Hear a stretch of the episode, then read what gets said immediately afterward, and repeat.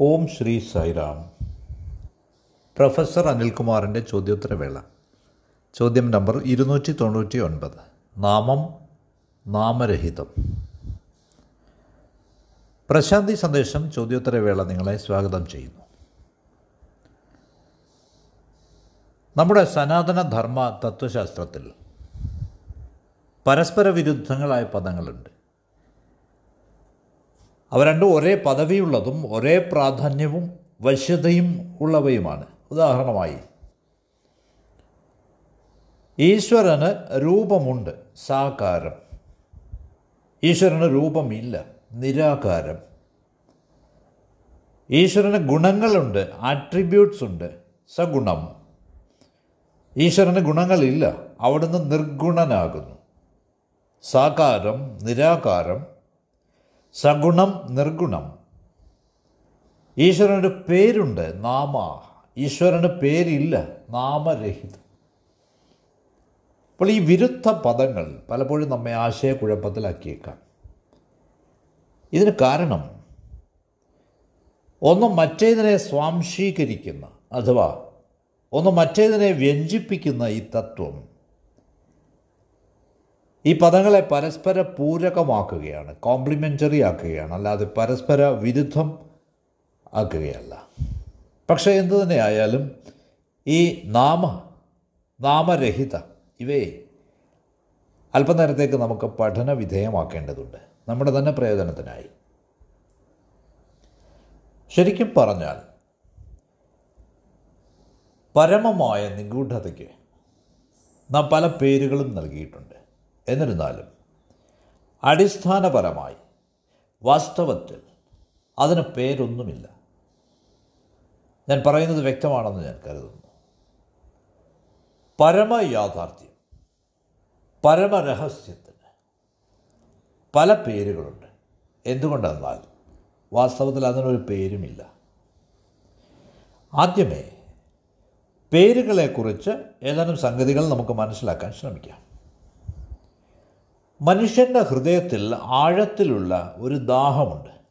ഈശ്വരന് വേണ്ടിയുള്ള ഒരു പ്രാർത്ഥനയുണ്ട് അവന്. പക്ഷേ ആ നാമമായ പേരില്ലാത്ത ഒന്നിനെ എങ്ങനെ ക്ഷണിക്കാനാണ് അവൻ? ഈശ്വരന്റെ പാദം പിടിച്ച് കരയാമെന്ന് നിങ്ങൾ കരുതിയാൽ തന്നെ എവിടെയാണ് ആ പാദങ്ങൾ? ഈശ്വരന് വേണ്ടിയുള്ള ഒരു ക്ഷോഭം നിങ്ങളുടെ സത്തയിൽ ഉണരുന്നതും നിങ്ങൾ അറിഞ്ഞേക്കാം. പക്ഷേ എവിടെ പോകും? ഈ ഭാവം ഏത് ദിശയിലാണ് നിങ്ങൾ അഭിസംബോധന ചെയ്യുക അഡ്രസ്സ് ചെയ്യുക? നിങ്ങളുടെ പാദങ്ങൾ അവിടെ കൂടി ചെല്ലാൻ ആഗ്രഹിച്ചു എന്നാലും അതെവിടെയാണ് വസിക്കുന്നത്? ഈശ്വരന് വിലാസമില്ല അഡ്രസ്സില്ല അതിലേക്ക് പോകുന്ന വഴിയൊന്നുമില്ല. അതിലേക്ക് ദിശയൊന്നുമില്ല. എന്തുകൊണ്ടെന്നാൽ എല്ലാ ദിശകളും അതിന് സ്വന്തമാണ്. എല്ലാ മാർഗങ്ങളും ഈശ്വരന്റേതാണ്. ഓരോ ഇഞ്ച് സ്ഥലവും അവിടുത്തെ ക്ഷേത്രമാണ്. ഞാൻ ആവർത്തിക്കട്ടെ. ഓരോ ഇഞ്ച് സ്ഥലവും അവിടുത്തെ ക്ഷേത്രമാണ്. അപ്പോൾ മനുഷ്യൻ വലിയ പ്രയാസത്തിലാണ്. കാരണം മനുഷ്യന് ചലിക്കണമെങ്കിൽ അവന് നീങ്ങാൻ ഏതെങ്കിലും ഒരു ദിശ വേണം. ദിശയില്ലാത്തിടത്തേക്ക് നീങ്ങാൻ അവനെങ്ങനെ കഴിയും? അത്തരമൊരു മാർഗത്തിൽ ഒരുവൻ എപ്രകാരം നടക്കാനാവും? എല്ലാ വഴികളും എത്തിച്ചേരുന്ന. അഥവാ ഒരു വഴിയും എത്തിച്ചേരാത്ത ഒരു സ്ഥലത്തേക്ക് നടക്കുക അവനെ സംബന്ധിച്ച് അസാധ്യമായിരിക്കും. നമ്മുടെ സാഹചര്യം കേവലം സങ്കല്പിച്ച് നോക്കൂ. ഒരു മനുഷ്യൻ എപ്പോൾ വിളിച്ചാലും അവന് വിളിക്കാനായി ഒരു പേര് വേണം. പേര് കേവലം ഒരു ഔപചാരികതയാവാം. പക്ഷേ വിളിക്കാനായി അവനൊരു പേര് ആവശ്യമാണ്. എന്നിരുന്നാലും ഈശ്വരനൊരു പേരില്ല. ഈശ്വരന്റെ കാര്യം പോട്ടെ. യഥാർത്ഥത്തിൽ ഈ ലോകത്ത് ഒന്നിനും പേരില്ല. നമ്മൾ നൽകിയതാണ് എല്ലാ പേരുകളും. അത്രമാത്രം. നമ്മൾ ആ പേരുകൾ ഉപയോഗിക്കുന്നതിന് കാരണം അത് പ്രയോജനപ്രദമാണ് പ്രായോഗികമാണ് ഒരു ദൈനംദിന ആവശ്യമാണ്. അതുകൊണ്ടാണ്. പേരുകൾ ഉപയോഗിക്കുന്നതിൽ ഒരു അപകടം കൂടിയുണ്ട്. പേരുകൾ ഒരുപാട് ഉപയോഗിക്കപ്പെടുമ്പോൾ സാവധാനം നാമരഹിതമായ ആ വസ്തു അഥവാ വ്യക്തി ദ്വിതീയമായിത്തീരുന്നു സെക്കൻഡറി ആകുന്നു നാമം പ്രധാനമായിത്തീരുന്നു പേര് പ്രധാനമാകുന്നു. അല്ലെ തമാശ നോക്കൂ. വ്യക്തിയേക്കാൾ പേര് പ്രധാനപ്പെട്ടതായിത്തീരുന്നു. ഒരു കുഞ്ഞ് ജനിക്കുമ്പോൾ ഏതെങ്കിലും പേരുമായല്ല വരുന്നത്. അവനൊരു ക്ലീൻ സ്ലേറ്റ് ആയിട്ടാണ് വരുന്നത്. പക്ഷേ ഇത്ര ബൃഹത്തായ ഒരു ലോകത്തിൽ ഏതെങ്കിലും ഒരു ലേബൽ ചാർത്തണം അതിന് മേൽ. ഇല്ലെങ്കിൽ അതിനോട് സംസാരിക്കുക ബുദ്ധിമുട്ടാവും. അതുമായി ആശയവിനിമയം ചെയ്യുക അസാധ്യമാവും. അപ്പോൾ നാം അതിനൊരു വ്യാജനാമം നൽകുന്നു. എ ഫാൾസ് നെയിം അപ്പോൾ എല്ലാ കാര്യവും എളുപ്പമാവുന്നു. ഒരുവൻ അതിനെ വിളിക്കാൻ പറ്റുന്നു. അവനോട് അഥവാ അവനെപ്പറ്റി സംസാരിക്കാൻ കഴിയുന്നു. അപ്പോൾ അവനോട് സംവദിക്കുകയും പരാമർശിക്കുകയും ചെയ്യുന്നത് സാധ്യവും എളുപ്പവുമുള്ളതാകുന്നു ഒരു കുഞ്ഞിനെ പറ്റി പരാമർശിക്കുന്നത് ശ്രമകരമാണെന്നുള്ളത് വളരെ കൗതുകകരമായ കാര്യമാണ്. പക്ഷേ അവാസ്തവമായ ഒരു പേര് സകല പാരസ്പര്യത്തിനും ബന്ധങ്ങൾക്കും അടിസ്ഥാനമായി തീരുന്നു എല്ലാ പേരുകളും മനുഷ്യനാൽ നൽകപ്പെടുന്നവയാണ്. വസ്തുക്കൾക്ക് അതേപടി പേരൊന്നുമില്ലെങ്കിൽ കൂടി. പ്രപഞ്ചം തന്നെ നാമരഹിതമാണ്. എന്നാൽ പേരിന്റെ പ്രയോജനത്തിനൊപ്പം മറ്റൊരു അപകടമുണ്ട്. ഒരു പേര് കൂടാതെ കുഞ്ഞിന് ജീവിക്കുക ബുദ്ധിമുട്ടായിരിക്കും. അങ്ങനെ ഒരു പേരുമായി ജീവിച്ച് താൻ ഒരു പേരും ഇല്ലാതെയാണ് ജനിച്ചത്. ഒരു പേരുമില്ലാതെയാവും മരിക്കുന്നത് എന്ന വസ്തുത അവൻ സാവധാനം വിസ്മരിക്കും. എത്ര ശക്തമായി ആ പേര് അവന് മേൽ മുദ്രണം ചെയ്യപ്പെട്ടാലും അതിന് അവന്റെ ആന്തരസത്തയിലേക്ക് ഇന്നർ ബീയിങ്ങിലേക്ക് പ്രവേശിക്കാൻ കഴിയില്ല. അവിടെ അവൻ നാമരഹിതനായി തുടരും. മറ്റുള്ളവർ അവനെ അവന്റെ പേര് വിളിച്ചു കൊള്ളട്ടെ താൻ തന്റെ പേരാണെന്ന മിഥ്യാഭ്രമത്തിൽ അവൻ വീടരുത്. എന്നിരുന്നാലും ഓരോരുത്തരും ഈ വ്യാമോഹത്തിൽ വീഴുന്നു. അപ്പോൾ മനുഷ്യൻ അതിനുവേണ്ടി ജീവിക്കുകയും മരിക്കുകയും ചെയ്യുന്നു. ആളുകൾ പറയുക അവരവരുടെ പേര് അവരുടെ അന്തസ് അവരുടെ അംഗീകാരം ഇവ സംരക്ഷിക്കുന്നതിന് വേണ്ടി മരിക്കണം എന്നാണ്. അവരുടെ അന്തസ്സാണ് അവരുടെ എല്ലാം. ആരെങ്കിലും നിങ്ങളുടെ പേര് ശരിയായല്ല പറയുന്നതെങ്കിൽ പോലും നിങ്ങൾക്ക് മുറിവേൽക്കുന്നു. ആരെങ്കിലും നിങ്ങളുടെ പേരിൽ നിസ്സാരമായി പിശക് വരുത്തിയാൽ നിങ്ങളെ അസ്വസ്ഥനാക്കുന്നു അത്. പേര് നിങ്ങളുടെ ഒത്തിരി ആഴങ്ങളിലേക്ക് ഇറങ്ങിയിരിക്കുന്നതായി തോന്നുന്നു. പ്രയോജനത്വം എന്ന നിലയിൽ അത് ശരി തന്നെ. പക്ഷേ അത് നിങ്ങളുടെ സ്വന്തം സത്തയായി തീർന്നിരിക്കുന്നു. ഇതിനിടയിൽ നിങ്ങളുടെ ശരിക്കുള്ള സത്ത പേരില്ലാത്തതാണെന്ന് നിങ്ങൾ മറന്നുപോയിരിക്കുന്നു. ഇതേക്കുറിച്ചുള്ള ഒരുപിടി ചിന്തകൾക്ക് ദയവായി ഏതാനും നിമിഷങ്ങൾ ചെലവിട്ടാലും. ഒരു മനുഷ്യന് പേര് ആവശ്യമാണ്. കാരണം പേരില്ലാതെ ജീവിക്കുന്നത് ബുദ്ധിമുട്ടായിരിക്കും. അപ്പോൾ അത് പ്രയോജനപരമാണ്. യൂട്ടിലിറ്റേറിയൻ. അതിന്റെ പ്രയോജനപരത തള്ളിക്കളയാനാവില്ല. ഇതേപോലെ പരമസത്യത്തിനായി ഒരുവൻ തിരയുമ്പോൾ ആ സത്യത്തിനൊരു പേരിടണം എന്ന് അയാൾക്ക് തോന്നുന്നു. നോക്കൂ.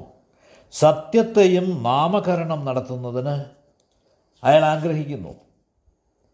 ഈ നാമങ്ങൾക്ക് അവയുടെ പ്രയോജനങ്ങളും അപകടങ്ങളുമുണ്ട്. ഇക്കാരണത്താലാണ് ഋഷി സൂത്രങ്ങളിൽ ഒന്നിൽ സൂചിപ്പിക്കുന്നത് ശിവനാണ് അദ്ദേഹത്തിന് പ്രിയപ്പെട്ട നാമം എന്ന്. പക്ഷെ നിർഭാഗ്യവശാൽ ഉപനിഷത്തുകളിലെ തൊട്ടടുത്ത അധ്യായത്തിൽ തന്നെ ഋഷി ചൂണ്ടിക്കാണിക്കുന്നു ബാക്കി സകല നാമങ്ങളും ഒരേ സത്യത്തിന്റേത് തന്നെ എന്ന്. ഒരു പേര് മാത്രമാണ് പ്രധാനം എന്ന തെറ്റിദ്ധാരണ ഒഴിവാക്കുന്നതിന് വേണ്ടി ഋഷി പറയുന്നത് ഈശ്വരനെ ബ്രഹ്മാവ് വിഷ്ണു ശിവൻ ഇന്ദ്രൻ അക്ഷരബ്രഹ്മം പരമൻ വിരാട് വിഷ്ണു പ്രാണൻ കലാഗ്നി എന്നിങ്ങനെ പല പേരുകളും വിളിക്കുന്നുണ്ടെന്നാണ്. ഈ പേരുകളെല്ലാം ഈശ്വരന്റേതാണ്.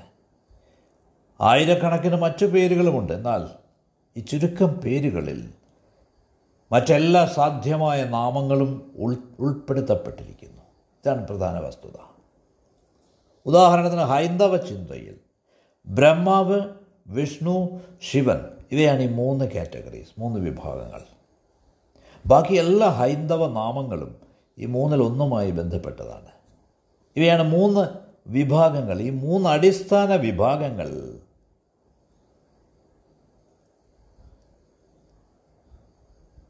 അതുള്ളതിനൊരു കാരണമുണ്ട്. ഹൈന്ദവ ചിന്ത.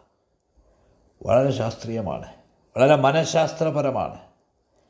പറയപ്പെട്ടതൊക്കെ എന്തായാലും ആ തരത്തിൽ പറയപ്പെട്ടിരിക്കുന്നതിന് കാരണം അപ്രകാരം ചെയ്യേണ്ട വലിയ ആവശ്യകതയുള്ളതിനാലാണ്. മനുഷ്യന്റെ മനസ്സിനെ മൂന്ന് തരമായി തിരിക്കാം മൂന്ന് തരത്തിലുള്ള ആളുകളുണ്ട്. അവരെ നാം വിഭജിച്ചാൽ മൂന്ന് വിഭാഗങ്ങളുണ്ടാവും. ഹൈന്ദവ ചിന്തയിൽ ഈ മൂന്ന് എന്ന സംഖ്യ വളരെ പ്രധാനമാണ്. ആദ്യമൊക്കെ ആളുകൾ കരുതിയിരുന്നത് അത് പ്രതീകാത്മകം മാത്രമാണെന്നാണ് സിംബോളിക്കാണെന്നാണ് എന്നാൽ ശാസ്ത്രം ദ്രവ്യത്തിനുള്ളിലേക്ക് ആഴ്ന്നിറങ്ങിയപ്പോൾ മൂന്നെന്ന സംഖ്യ പ്രധാനമാണെന്ന് അവർ തിരിച്ചറിയുകയുണ്ടായി. ആറ്റം വിഭജിക്കപ്പെട്ടപ്പോൾ അതിൽ മൂന്ന് കണങ്ങളുണ്ടെന്ന് അവർ കണ്ടെത്തി. Electron proton neutron. ഇവ മൂന്നും പ്രപഞ്ചത്തിന്റെ അടിസ്ഥാന നിർമ്മാണശീലകളാണ് ബിൽഡിംഗ് ബ്ലോക്സാണ് ഈ മൂന്ന് നിർമ്മാണ ശിലകളിൽ നിന്നാണ് സമസ്ത ലോകവും സൃഷ്ടിക്കപ്പെട്ടിരിക്കുന്നത്. നാം പ്രപഞ്ചത്തെ വിഭജിക്കുകയും പുനർവിഭജിക്കുകയും ചെയ്താൽ നാം മൂന്ന് എന്ന അടിസ്ഥാന സംഖ്യയിലെത്തും. ഈ മൂന്നിനെ നാം വിഭജിച്ചാൽ ഒന്നും തന്നെ അവശേഷിക്കില്ല. ഒന്നുമില്ലായ്മ മാത്രം. ഇല്ലായ്മ മാത്രം അവശേഷിക്കും.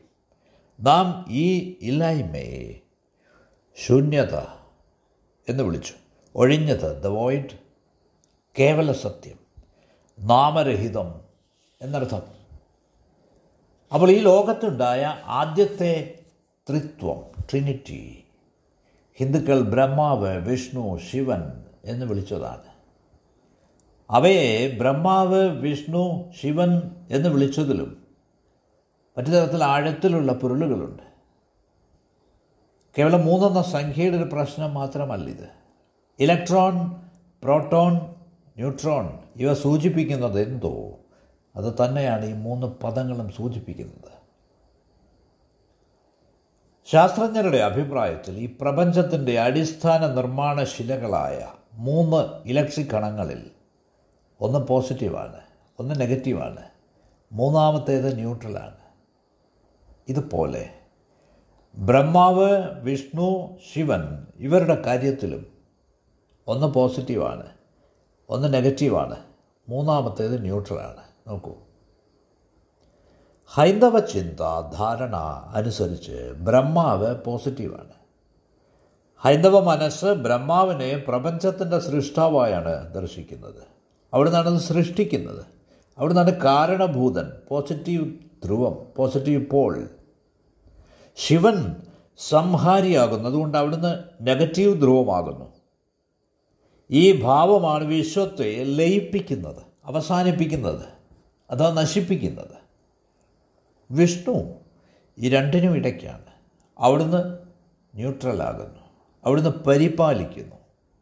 അവിടുന്ന് സൃഷ്ടിക്കുന്നുമില്ല സംഹരിക്കുന്നുമില്ല. അവിടുന്ന് നടുക്കുള്ള സപ്പോർട്ട് മാത്രമാണ് പിന്തുണ മാത്രമാണ്. സൃഷ്ടി നിലനിൽക്കുവോളം അവിടുന്ന് സമഭാവത്തോടെ അതിനെ പരിപാലിക്കുന്നു. ന്യൂട്രോണുകൾ പ്രോട്ടോണുകൾ എന്നീ പദങ്ങൾക്കും മൂല്യമില്ല. കാരണം അവ നൽകപ്പെട്ട പേരുകളാകുന്നു. ബ്രഹ്മാവ് വിഷ്ണു ശിവൻ എന്നീ പേരുകൾക്ക് മൂല്യമില്ല. എന്തുകൊണ്ടെന്നാൽ അവയും നൽകപ്പെട്ട പേരുകളാകുന്നു.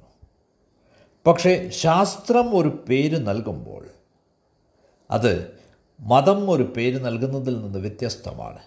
വ്യത്യാസം എന്തെന്നാൽ ശാസ്ത്രം പേരുകൾ നൽകുമ്പോൾ അത് വ്യക്തിപരമാവില്ല. അതേസമയം മതം പേരുകൾ നൽകുമ്പോൾ അവ വ്യക്തിപരമാവും. നാമകരണം ചെയ്യപ്പെട്ടത് എന്തോ? അതേക്കുറിച്ച്. മതം നൽകിയ പേരുകൾ എന്തെങ്കിലും പറയണമെന്നത് മതത്തിന് വലിയ ഉത്കണ്ഠയുള്ള കാര്യമൊന്നുമല്ല. അതിനേക്കാൾ ഉത്കണ്ഠയുള്ളത് പേര് വഹിക്കുന്ന വ്യക്തിക്ക് പേര് നൽകപ്പെട്ട സംഗതിയുമായുള്ള ബന്ധമാണ്. ശാസ്ത്രനാമങ്ങളും മതനാമങ്ങളും തമ്മിലുള്ള വ്യത്യാസം ഇതാണ്. ഒന്ന് വ്യക്തിപരമല്ല ഇംപേഴ്സണലാണ് അതേസമയം മറ്റേത് വ്യക്തിപരമാണ്. അതുകൊണ്ട് ഒരു പക്ഷേ ഈശ്വരന് ഒരു വ്യക്തിത്വം നൽകപ്പെട്ടതിനുള്ള കാരണം ഇതാവാം.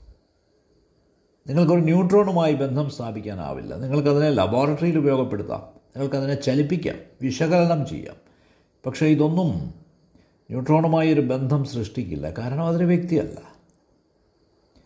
എന്നുവരെങ്കിലും നിങ്ങൾക്ക് ശിവനുമായി ബന്ധം സ്ഥാപിക്കാം. കാരണം അവിടുന്ന് ഒരു വ്യക്തിയാണ്.